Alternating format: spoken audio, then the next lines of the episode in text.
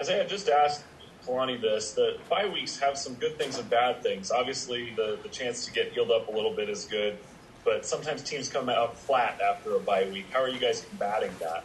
Absolutely. I feel like, first of all, we took a good approach to this bye week, you know, especially because this is the this is the uh, earliest bye week I've ever had in my football career. So it was really cool, you know, take it uh, the first five games just to you know obviously get the Kings out, the Russ out, and now we're really back into business, you know, for real this time. So I feel like we did a good job of you know taking a step back, kind of just re reiterating all the things that we you know planned and want to emphasize during fall camp, and you know that's that's the way we're going about throughout this week. So it was a it was a good restart for us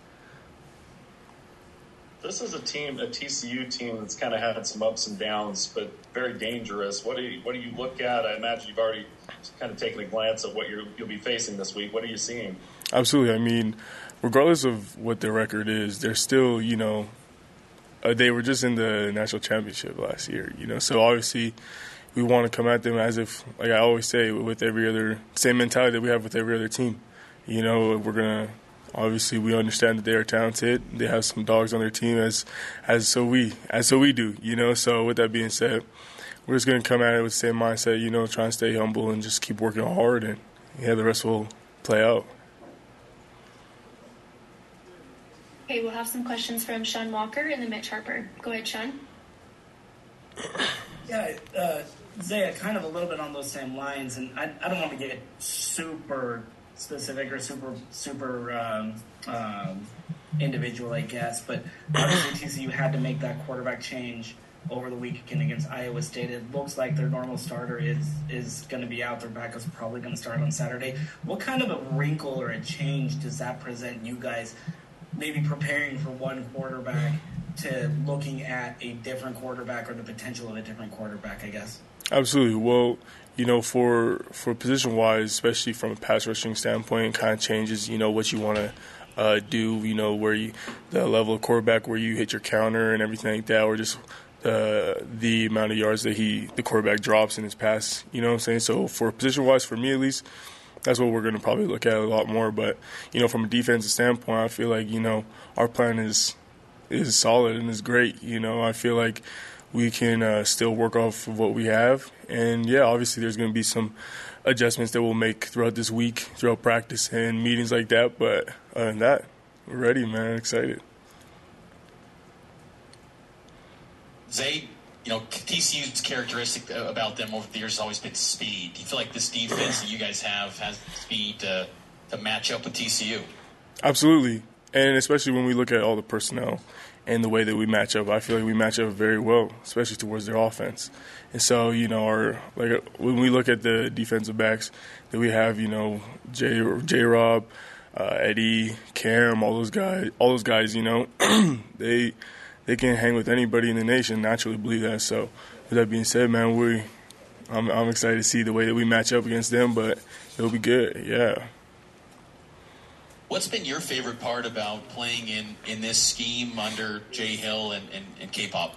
Absolutely. I feel like in a way it's pretty similar to, you know, every a lot of defenses that I've played in in the past. So it's something that I was really looking forward to coming here because, you know, it's something that I'm familiar with and plus it I feel like pertains a lot to the way that I play football. You know, I like to I like to change it up, you know, from different blitz patterns. Like at least for if I'm going to the B gap and somebody's coming outside, just some cool things. You know, we even have like DBs blitzing and cool stuff like that. So with that being said, it's cool. You know, I I feel like it also lets me, you know, drop in coverage. You know, play in different uh, fields of the, the, game, and you know, so it's, it's really it's really cool, and I I think it fits well with my uh, with my play style.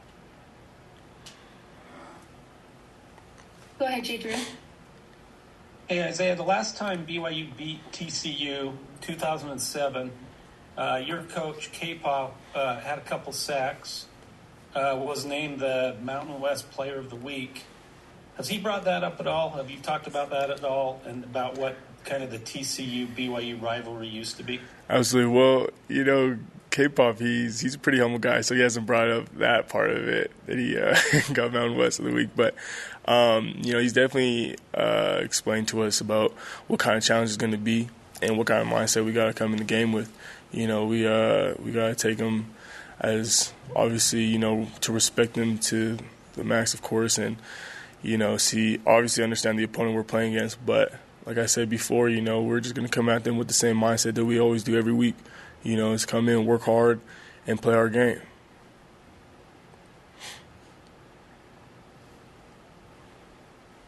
Go ahead, Jared. I just wanted to ask you get a chance on a bye week to sometimes watch a little more football than you do on a on a regular game week when you're focused on your own game. What's it like watching the other teams in the league, seeing the teams you face, the teams you're getting ready for? What, what's it like, you know, as you as you prepare for the rest of the Big 12 schedule and kind of see what's what's happening?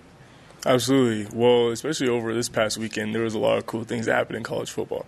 So, you know, it was awesome to see that. Because usually, you know, we're either doing game prep or, you know, we're playing our games ourselves. So you don't really get to experience the whole weekend of college football. So that was cool. But, um, you know, with the from the standpoint of watching the teams that we've played or who we will play, it was really cool to see, you know, uh, what kind of team they are, what kind of talent they bring to the table, you know, the way that they scheme different teams that we've played, especially, you know, uh, it was actually funny because I was sitting there eating dinner watching the Kansas game against UCF, and they ran this one play in the in the red zone that almost got me when we were playing them. So I was like, oh, that's interesting. So it was cool to see, you know, all this stuff that you know we've obviously experienced in the past, but yeah, it was it was cool to to get an idea of what's next to come, you know.